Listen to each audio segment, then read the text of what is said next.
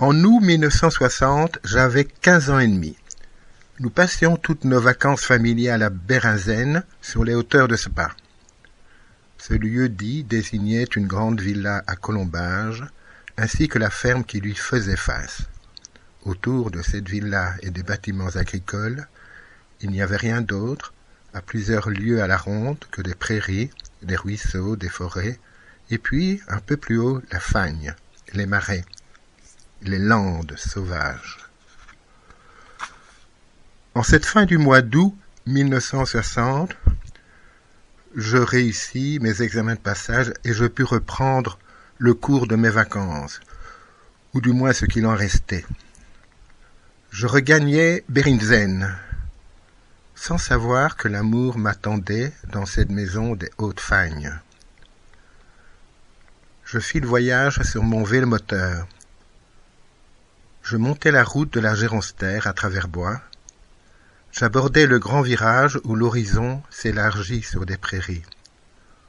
Au bout du chemin, la haute silhouette de la villa à colombage, aux allures de vaisseau, isolé dans un océan vert. J'entrai dans la cour de la ferme. Je coupai le moteur. J'entendis des cris, des rires. C'étaient des filles.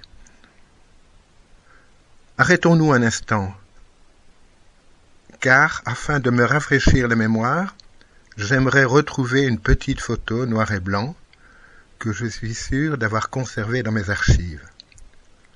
D'une main fébrile, je recherche un grand cahier brun, à spirale.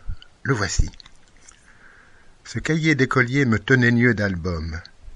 J'y collais les photos de mes copains, de quelques filles aussi. Je l'ouvre.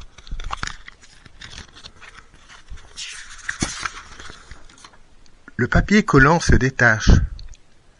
Les photos tombent d'elles-mêmes comme des feuilles au vent d'automne. C'est l'herbier de mes amours mortes. Sur cette photo d'allure anodine, six jeunes filles en uniforme. Elle pose, bras dessus, bras dessous, à l'entrée d'un chemin bordé d'épicéas.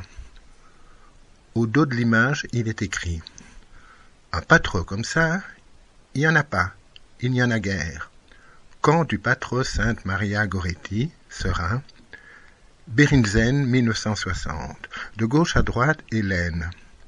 Antonia, Rosemary, Jovanka, Irène, José, Yvette et les photographes. Je possède aussi une photo d'Yvette. Elle porte une chemise légère, un pantalon blanc. Elle joue au volant avec moi dans la cour de la ferme.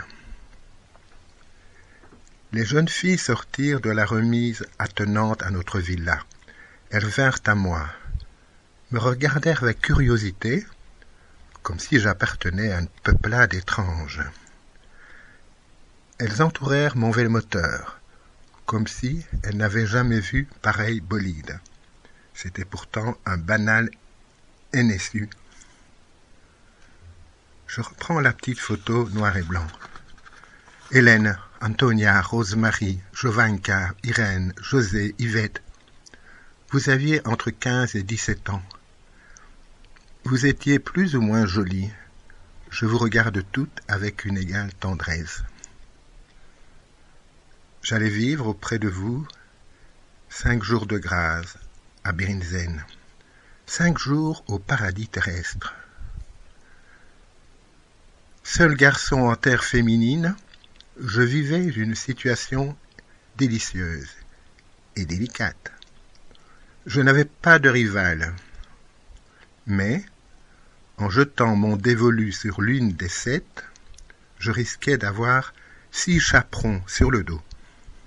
Hélène, Antonia, Rosemary, Jovanka, Irène, José et Yvette furent mes sept premières amours, simultanées. J'aurais pu écrire sur ma ceinture, comme le vaillant petit tailleur du comte de Grimm, sept d'un coup. Grâce à vous, jeune fille tombée du ciel, près des bois de Berrizen, je réussis à quinze ans et demi un troisième examen de passage. le plus important, celui qui mène un adolescent l'âge d'homme. Vos doux yeux me disaient que j'étais un garçon digne d'être aimé. Le quatrième jour, je descendis à Spa avec Rosemary, Irène et José.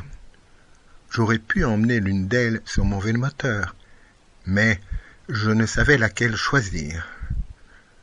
Nous fîmes du stop. Une voiture nous prit tous les quatre.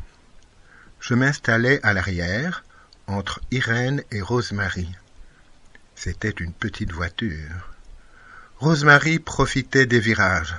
Moi aussi. Elle s'abandonnait contre moi.